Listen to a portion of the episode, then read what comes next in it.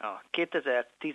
évi egyes jogszabály kötelezővé teszi a szülőknek, hogy a gyermeket anyakönyvesztetniük kell, a lehető legrövidebb időn belül. Ez itt is érvényes. Tehát kijött a két fiatal, itt gyermekük született, ugye két magyar állampolgárról beszélünk, ilyenkor automatikusan az új elektronikus anyakönyvi rendszerbe kerül bejegyzésre az újszülött kisbaba.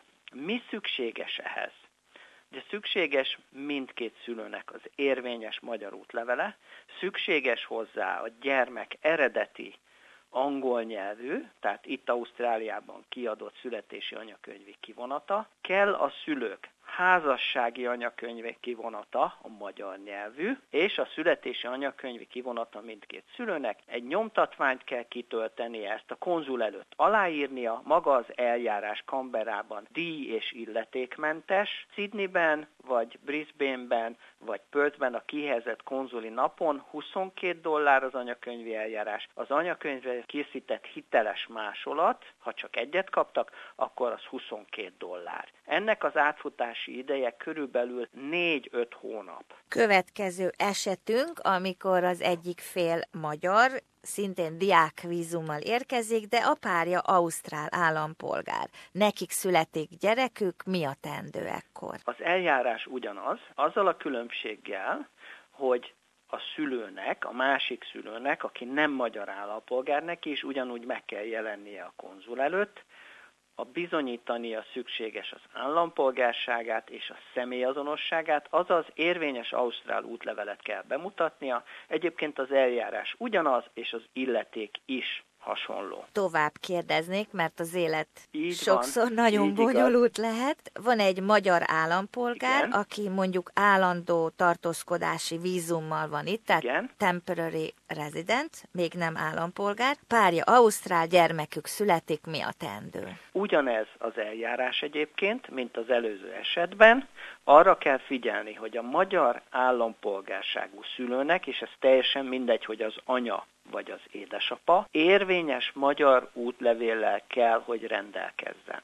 Ez egy nagyon fontos kitétel, ugyanis ha lejárt az útlevele, mert sajnos elég sok ilyen esetünk van, több mint egy éven túl állampolgársági vizsgálatot kell lefolytatni, mielőtt a gyermek anyakönyvezését megkezdik Magyarországon. Ez időt jelent egyébként, körülbelül egy hat hónapos csúszást a gyermek anyakönyvezésében. Végül az utolsó eset, van egy magyar-ausztrál kettős állampolgár. Igen. Mind a magyar állampolgársága, mind az Igen. ausztrál állampolgársága megvan az egyik félnek. Ausztrál párja van, mi a tendő? Ilyenkor viszont nagyon érdekes, hogyha a vegyes házasság, itt házasságról beszélek, és majd rögtön ki is térek, hogyha nem házasságon belül születik a gyermek, mit kell tenni? Mert egyre gyakoribb ez is. Tehát ugyanaz vonatkozik, mint az előzőekben elmondottakra. Itt viszont tényleg figyelni kell, ha nem érvényes már a magyar útlevele, de van a ugye Ausztrál, akkor az Ausztrál jogot is figyelembe fogja venni az eljáró hatóság, ha nem ragaszkodik ahhoz, hogy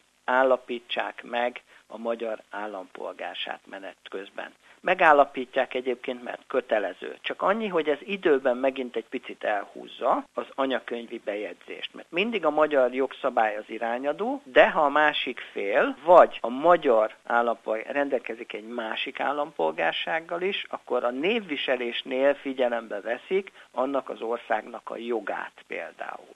És akkor most elmondanám, hogy mi okoz problémát általában a gyermekek anyakönyvezésénél.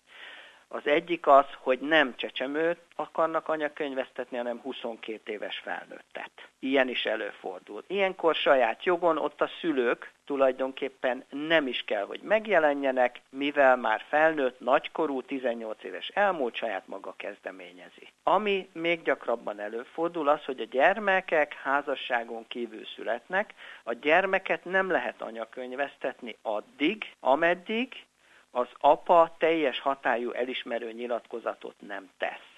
Ez meghosszabbítja az eljárás határidejét körülbelül egy 3-4 hónappal, tehát meg kell jelennie az apukának kötelezően, egy 7 oldalas nyomtatványt ki kell töltenie négy eredeti példányban, és azt alá kell írnia a konzul előtt az anyukának is, és amennyiben 14 évet betöltött a gyermek, vagy már 18, a gyermeknek is el kell fogadnia az apát. Még egy dolog, hogy van úgy is, hogy házasságot kötöttek, mondjuk mindketten magyarok, vagy vegyes házasság, magyar és külföldi. A házasságot nem Magyarországon kötötték, hanem Ausztráliában, de a házasságot elfelejtették anyakönyvesztetni. Na most a gyermeket addig nem lehet Magyarországon bejegyezni az anyakönyvbe, ameddig a szülőknek a házasságát nem anyakönyvezték. Tehát a házasság anyakönyvezése meg kell, hogy előzze a gyermek anyakönyvének az elkészítését ez az anyakönyv, amit ugye kapnak, ez magyarul van. Ez ahhoz, hogy Ausztráliában is elismerjék, mint születési anyakönyvi kivonat, ezt le kell fordítani hivatásos fordítóval. Így van, nati hiteles fordítást kell készítetni, de most már nem 2010-zel a jogszabály változott, már három nyelvű anyakönyvet adnak ki, nem kell hiteles fordítás, ehhez ezekhez az új anyakönyvekhez, ez magyarul, angolul és franciául kerül kiállításra.